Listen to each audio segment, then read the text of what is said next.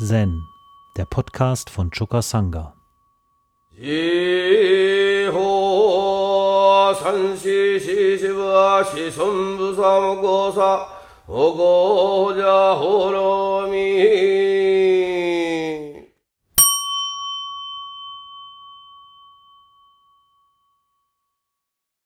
Fall 4 des Hekigan Roku.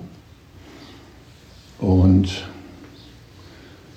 da hat Engo erstmal eine Einleitung dazu geschrieben zu diesem Koran und dann kommt der Text. Also Engos Einleitung. Der blaue Himmel, die strahlende Sonne, es gibt kein Unterscheiden von Ost und West, Zeit und Ursächlichkeit. Medizin verabreicht man dem Kranken. Sag mir, lässt man am besten los oder hält man fest? Sieh das folgende Beispiel. Toxan besucht Isan. Toxan kam in den Tempel des Isan. Er trug sein Bündel unter dem Arm, durchquerte die Vortragshalle von Ost nach West und von West nach Ost. Dann blickte er sich um und stieß Mu, Mu aus. Dann ging er wieder Setscho sagte dazu, es ist durchschaut. Toxan kam zum Tor und sagte bei sich, ich sollte nicht voreilig sein. Also zog er sich formvollendet an und ging abermals in den Tempel, um Isan zu sprechen. Isan saß auf seinem Platz. Toxan hob sein Tuch, auf dem man Sampai macht, hoch und sagte, Osho. Isan tat so, als wollte er seinen Jackschweif heben. Da ließ Toxan ein Katz heraus. Anschließend schwang er seine Ärmel und ging weg. Setsu dazu. Es ist durchschaut.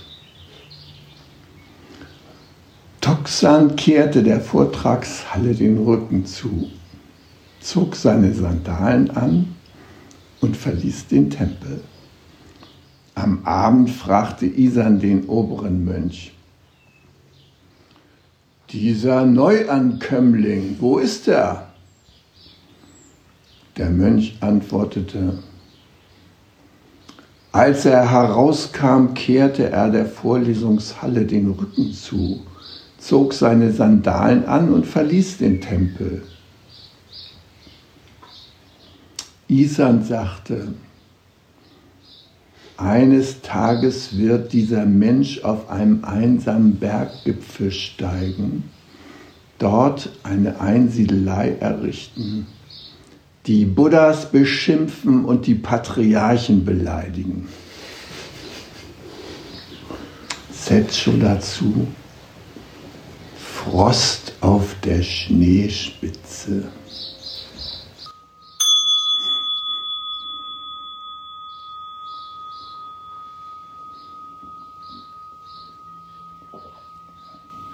Ja, diese Geschichte ist ja auch ein Korn für uns. Und viele von euch kennen ja das Korn Mu und haben damit auch schon gearbeitet. Und die Frage ist natürlich, begegnen wir hier einer Neuauflage des Koan Mu oder was ist hier los? Ja. Tatsächlich ist es so, dass der Toxan diesen Tempel dadurch streift, sich umschaut und zu dem, was er vorfindet, sagt er, Mu, Mu. Er findet nichts, ja. Aber es ist jetzt nicht die Leerheit, die er da findet, sondern es ist im gegenständlichen Bereich nichts, was er erwartet hat. Ja. Da sind keine 500 Mönche, die mit Isan sitzen. Da sind keine prunkvollen Gefäße und Weihrauch an jeder Ecke, sondern es ist einfach nur gähnende Leere. Als ich das Chor bearbeitet habe, sagte der Roshi, like in Hokuji, no monks, no priest, no money.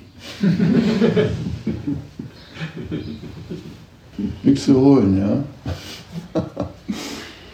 Also riesiger Tempel, 800 Leute können Platz nehmen.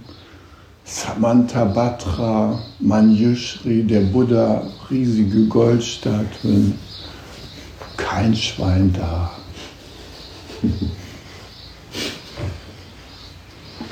Was lernt uns das? Ja, also Toxan ist offensichtlich enttäuscht und obwohl er sich dann nochmal äh, unschlüssig umdreht und nochmal äh, formale Kleidung anlegt, er ist wahrscheinlich mehr so im Samugi da angerückt. Ja. Äh, hat er gedacht, naja, jetzt willst du nochmal sehen, ob du den Isan doch noch sprechen kannst. Ne? Also formal gekleidet kommt er dahin nochmal. Aber Isa nimmt ihn nicht zur Kenntnis. Er stößt noch einen markigen Schrei da aus. Das lässt Isan auch völlig unerschüttert. Er tut nur so, du kriegst gleich eins übergezogen. Aber er tut halt nur so, ja. Und Toxan wendet sich ab.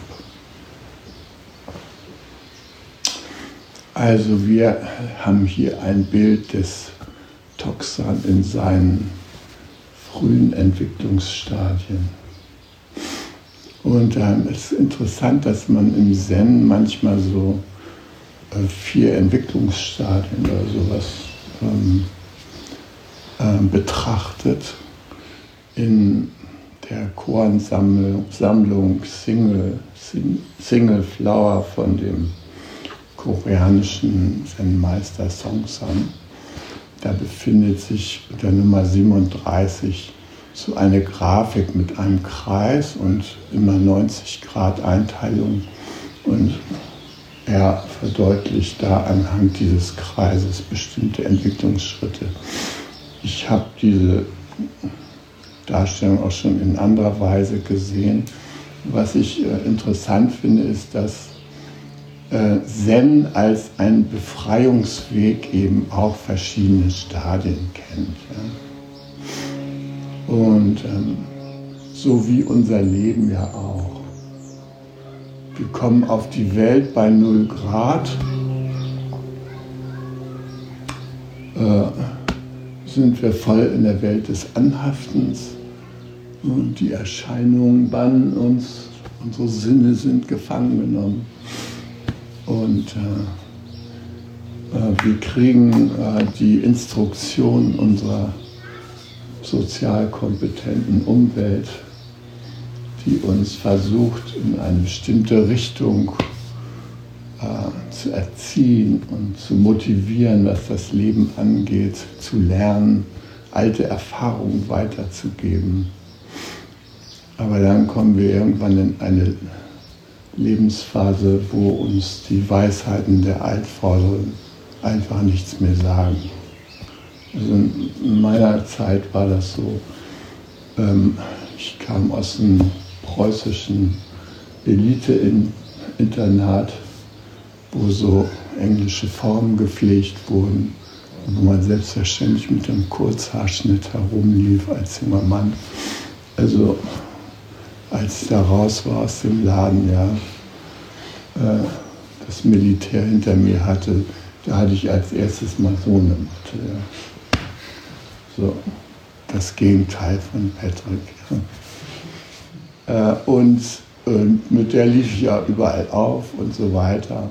Außerdem war noch mein Gesicht verstellt durch einen Vollbart und äh, also äh, wesentliche Mitteilungen an meine Umwelt waren auf Demonstrationen zu hören.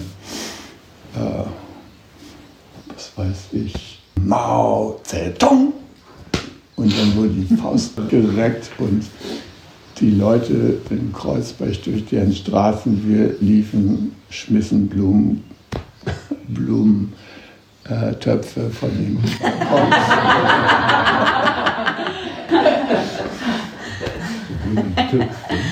Ja, das war so diese Zeit, wo ich so den ersten Freiheitsrausch so bemerkte. Und das war vor allem gegen das Sein, was mich da umgab. In jeder Hinsicht die Gesellschaft, äh, meine Erziehung, meine Herkunft, all das war von mir geistig getilgt. Und ich machte mich auf, äh, neue Welten zu entdecken. Und der Toxan, der lässt sich auch nicht weiter beeindrucken von 500-jährigen Tempeln und alten Meistern und so weiter. Ne, der hat was anderes vor. Ja? Der will das Leben selber studieren, der will seine eigenen Erfahrungen machen, der will sich auf sich selbst verlassen und der will sich vor allem nicht aufhalten mit irgendwelchem Formkram und uh, bloß nicht. Ne? Also der ist reckt zwar jetzt nicht die Faust mit Mao Zedong, aber er sagt halt Mu, Mu, Mu, Katz. Ist ungefähr dasselbe. Gut, also das ist so ein erster Befreiungsschritt, den wir durchlaufen. Und wir sind also in diesem Augenblick verhaftet dem oppositionell sein. Ja? Wir müssen rebellieren. Wir können gar nicht anders. Und nach diesem ersten 90 Grad Freiheitserlebnis, da können wir irgendwann eine andere Stufe erreichen. Die andere Stufe ist, dass wir die Freiheit haben, dem Entsprechen zu folgen.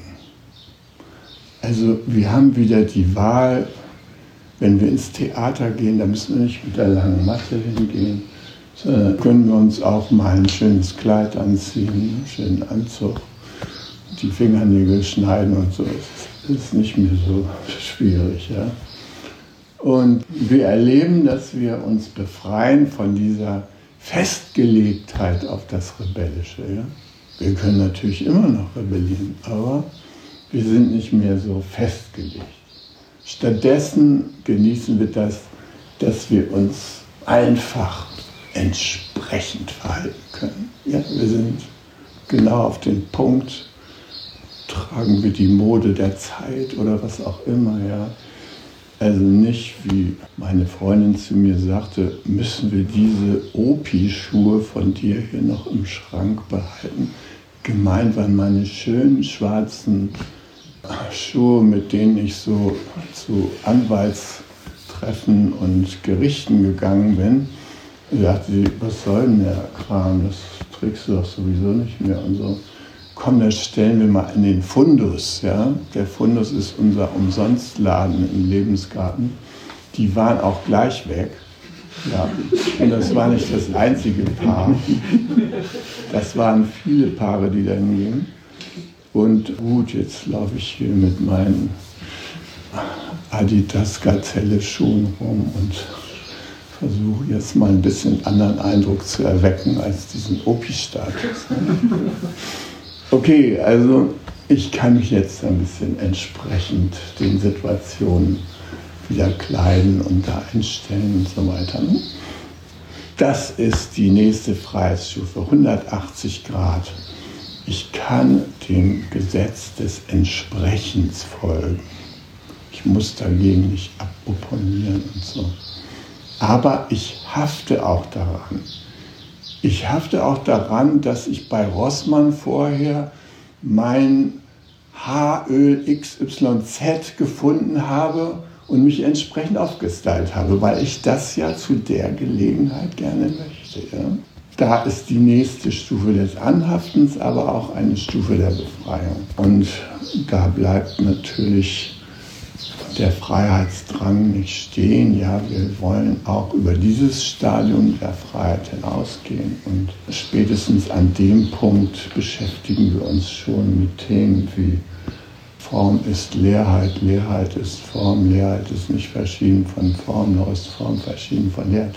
Also wenn wir den nächsten Schritt in die nächste Stufe der geistigen Freiheit machen, dann setzen wir uns schon mit unseren Geistesinhalten auch kritisch auseinander. Und naja, wir kommen schließlich in eine Stufe, wo wir schon mal den ersten Blick in die Wesensgleichheit genommen haben. Ja? Uns ist klar geworden durch Meditation zum Beispiel, dass ich mich bewege unter Verwandten, nämlich allen Wesen die sind mir wesensgleich, das ist mir klar geworden. Es sind nicht meine Feinde, es sind meine Schwestern und Brüder und das ist auch gut so und das habe ich erfahren und diese Erfahrung war mit emotionalen Wellen verbunden. Ich, ich habe das nicht kognitiv einfach nur mir klar gemacht, weil ich das zehntausendste Buch über Zen gelesen habe, sondern ich habe es real erfahren. Ich habe tatsächlich den Baum am Ausgang der Sendo umarmt und da geweint, weil er mir plötzlich klar geworden ist, als etwas sehr Nahestehendes, sehr Ähnliches ja, in dieser Stufe bin ich auch wieder ein Stück befreit, aber da droht eine neue Anhaftung, nämlich das Anhaften an den Götterblick. In dieser Stufe, da schaut man so auf die Welt, sagt, ja, ist doch alles eins. Katze, Klavier. In dieser Phase ist es gut, einen Zen-Meister zu begegnen, der einen aus dieser Art von Verhaftung raushilft. Mhm. Der Mönch, der da so mit seiner Erleuchtungserfahrung zum Meister kommt und sagt, ja, ist doch alles eins, wie wunderbar, alles ist wesensgleich und so weiter. Ne? Dann nimmt der Meister seinen Stock, haut aufs Klavier, das bleibt völlig unbewegt, dann haut er auf die Katze und sagt, warum springt die Katze weg und das Klavier bleibt stehen? Ja, ist ja eine Frage. Ne? Also man muss doch noch einen Schritt weiter gehen als über dieses alles ist eins und so weiter. Und der nächste Schritt der Freiheit ist natürlich, dass man wirklich aus der Welt, in die man eingeteilt ist, die auch, sagen wir mal, die Erfahrung von nicht-Selbst, Vergänglichkeit, Nirvana umfasst hat, dass man in die Normalität des Lebens zurücktritt. Dass man wieder ganz normal sagen kann, das ist eine Katze und das ist ein Klavier. Dinge nicht vermischt oder was. Bäume sind wieder Bäume, Flüsse sind wieder Flüsse, ja. Und man bewegt sich auch relativ unauffällig in seiner Umgebung. man, man hat nicht diesen äh, durchdringenden Blick des alles verstanden haben, sondern man schält da ganz normal seine Kartoffeln und äh, putzt seine Schuhe, wenn es sein muss und ist eigentlich von den Menschen auf der Straße gar nicht als irgendjemand besonders zu erkennen. Das einzige Kennzeichen ist vielleicht eine gütige Freundlichkeit, die man so in den Augen hat.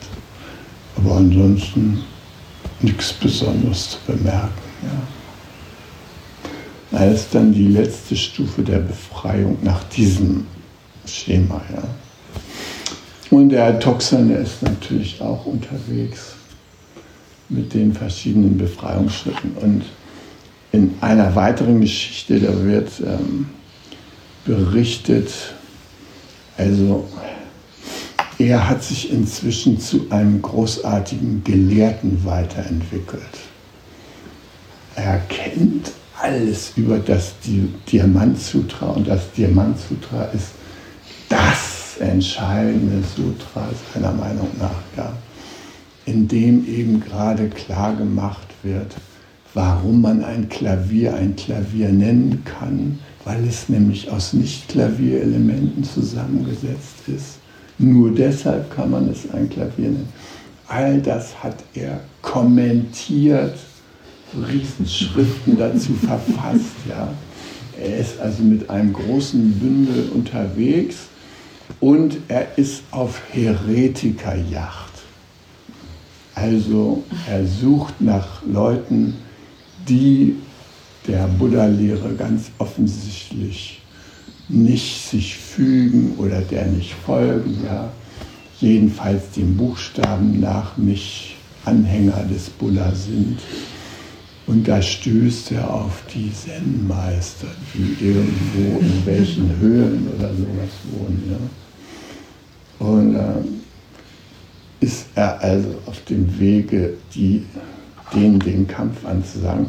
Und bei der Gelegenheit, ihr kennt die Geschichte aus Mumokan 28, na, da heißt es, äh, Toxan reiste mit dickem Kommentar zum Diamantsutra und begegnete einer alten Frau.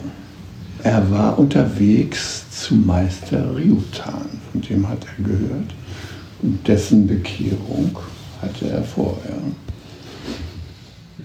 Oh. Die alte Frau, die unterhielt einen Kiosk und Kiosk auf Chinesisch heißt, übersetzt, den Geist erfrischen. Also so eine Imbissbude, man erfrischt den Geist. Ja, steht da so drauf. Na, keine Cola-Bude, sondern Geist erfrischen. Und er kommt dahin und die alte Frau verkauft da Tee und Reiskuchen und so. Und dann sagt sie zu ihm, oh, was für Literatur tragt ihr mit euch herum? Ja, Kommentare zum Diamantsutra, antwortet Tuxen. Die Frau sagte, ich habe gehört, dass in diesem Sutra geschrieben steht, der Geist der Vergangenheit ist unfassbar, der Geist der Gegenwart ist unfassbar, der Geist der Zukunft ist unfassbar trefflicher Gast, welchen Geist wollt ihr denn nun erfrischen?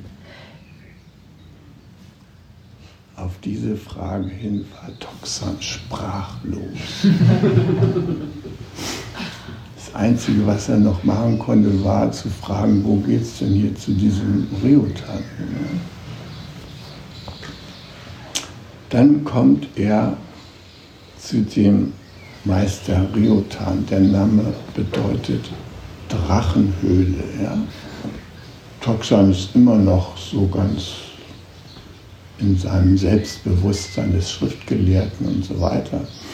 Und äh, tritt dabei Ryotan ein und er sagt, äh, ich sehe hier eine Höhle, aber einen Drachen kann ich nicht erkennen. Und dann sagt Ryutan zu ihm, du siehst die Welt mit deinen eigenen Augen. Das war schon so ein bisschen, ähm, stutzt er, ja, und denkt, na gut, also ich werde mich mal auf eine Unterhaltung einlassen mit dem. Ja. Gut, und dann tauschen die beiden sich da in einem lebhaften Gespräch aus und äh, immer später, immer später, ne? er ist so gegen Mittag da angekommen. Oh. Naja, also irgendwann sagt der Ryutan zu ihm, es ist spät, warum gehst du jetzt nicht? Toxan sagte seinem Lehrer Gute Nacht, hob den Schirm, um aufzubrechen. Als er jedoch sah, wie schwarz die Nacht war, kehrte er um und sagte, es ist dunkel draußen. Ryutan zündete eine Papierfackel an und bot sie Toxan an. Aber gerade als Toxan im Begriff war, sie zu nehmen, blies der Meister sie aus. In diesem Moment wurde Toxan tief erleuchtet. Er verbeugte sich vor Riotan und der fragte, welche Wahrheit hast du gesehen? ist ja auch für uns interessant, welche Wahrheit hat er denn nun gesehen? Ja? Also, tiefschwarze Nacht draußen, ja. Und dann kommt der Ryotan mit der Fackel an. Da sieht man so aus dem Dunkel schemenhaft alle möglichen Erscheinungen hervortreten. Ja.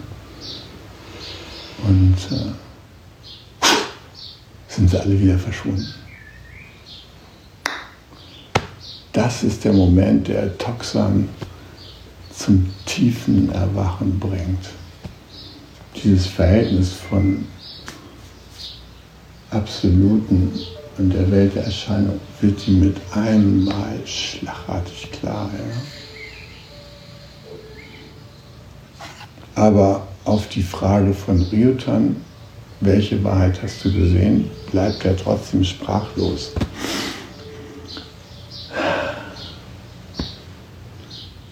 Schlussendlich erwidert Toxan. Von jetzt an werde ich niemals mehr die Worte von Zen-Meistern irgendwie anzweifeln. Am nächsten Tag nahm Ryutan auf dem hohen Sitz in der Halle Platz und sagte, wenn es da jemand gibt, der Reißzähne wie eine Reihe von Schwertern und einen Mund wie eine Schale mit Blut hat und der nicht zurückschaut, obwohl er mit einem Stock geschlagen wurde, wird er eines Tages seinen Weg auf eine einsame Bergspitze gehen und dort unseren Weg begründen. Danach nahm Toxan die Kommentare heraus, die er geschrieben hatte, schichtete sie vor der Dharma-Halle auf und sagte, obwohl man die tiefgründigsten Lehren meistert, ist es wie ein einziges Haar in den großen leeren Raum zu werfen. Obwohl man die lebenswichtigsten der weltlichen Aufgaben bewältigt, ist es wie ein Tropfen Wasser in eine klaffende Erdspalte zu werfen. Er zündete sodann seine Kommentare an, verbeugte sich vor Riotan und brach auf. Also er hat sein bis, bis dahin hervorgebrachtes Lebenswerk losgelassen. Es waren jetzt keine Opi-Schuhe, sondern das war viel mehr, was er losgelassen hat. Und das ist sehr beeindruckend, weil er damit ein großes Beispiel und Vorbild für uns ist, weil wir haben es schwer loszulassen. Ne? Dann gibt es so eine schöne kleine Geschichte von einem amerikanischen Touristen, der einen berühmten Rabbi in, in Polen besucht, nämlich den Rabbi Hafetz Haim. Der Tourist war erstaunt, dass das Haus des Rabbi nur aus einem einfachen, mit Büchern gesäumten Zimmer bestand. Das einzige Mobiliar war ein Tisch und eine Bank. Rabbi, wo sind deine Möbel?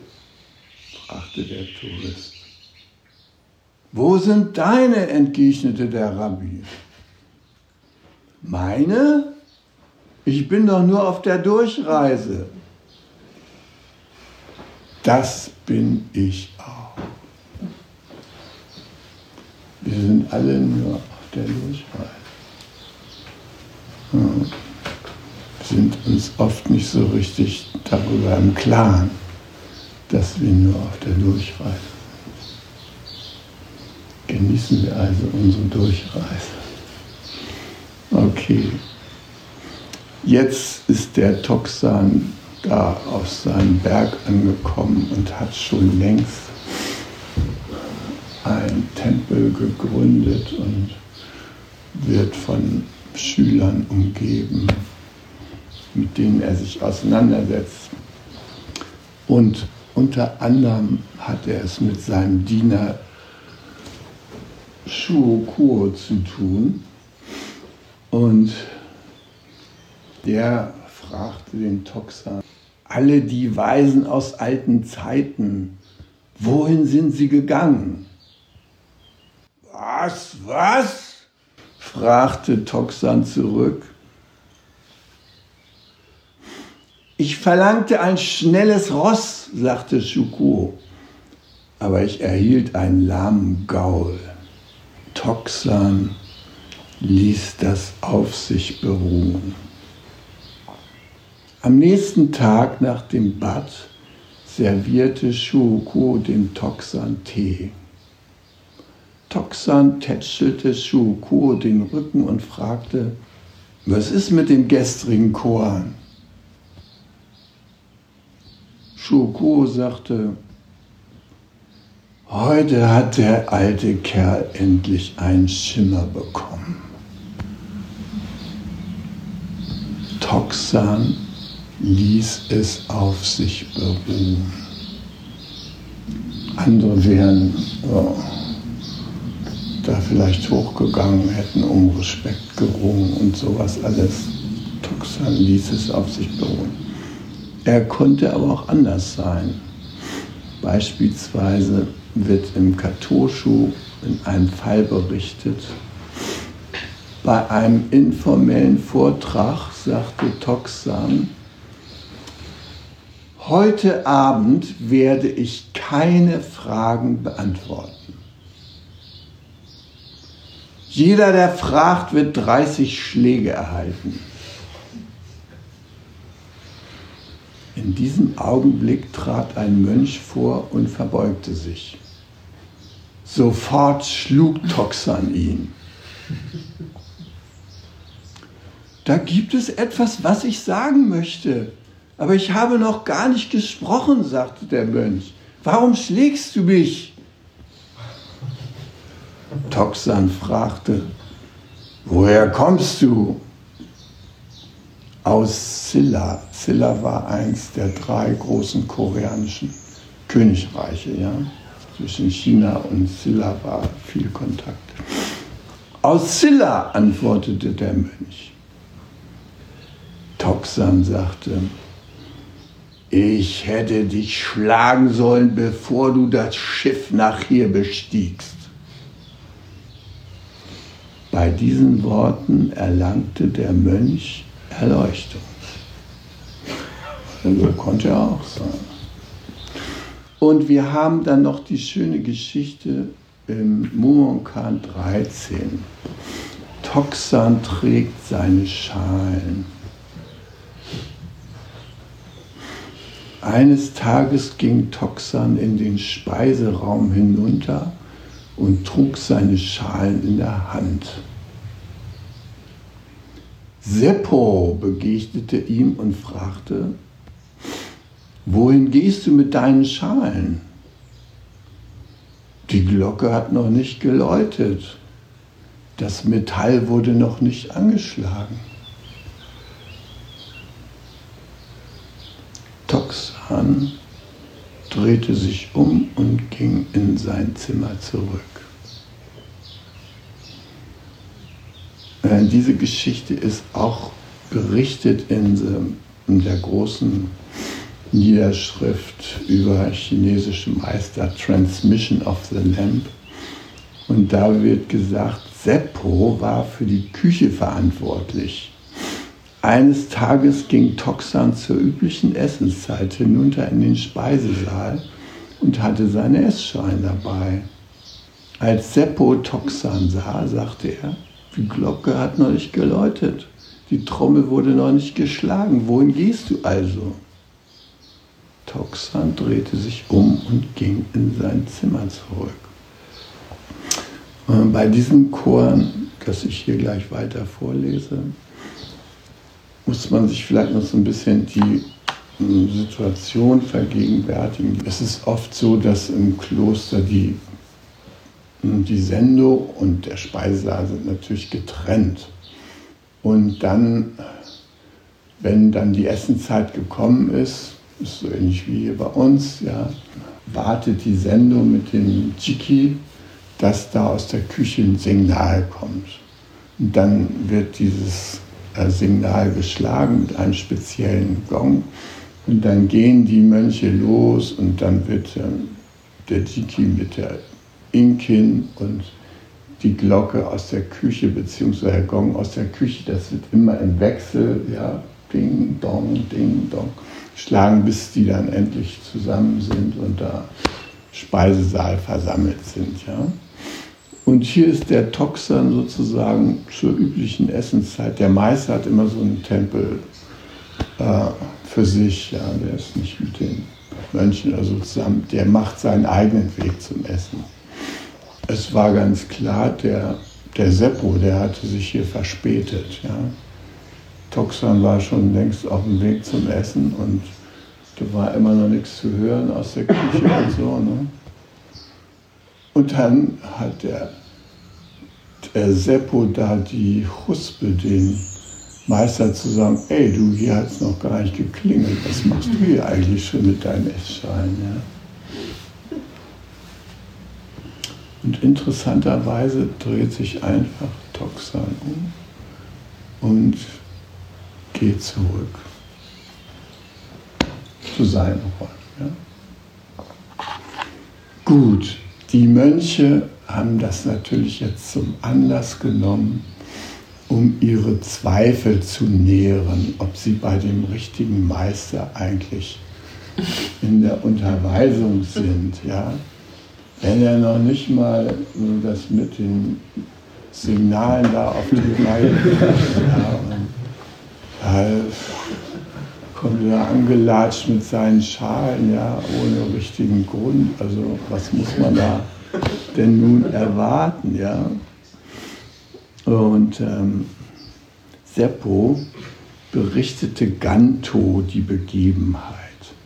Ganto und Seppo sind zwei Zen-Schüler des Toxan, die später auch berühmte Zen-Meister wurden und die sich auch gegenseitig oft Schüler zugeschickt haben.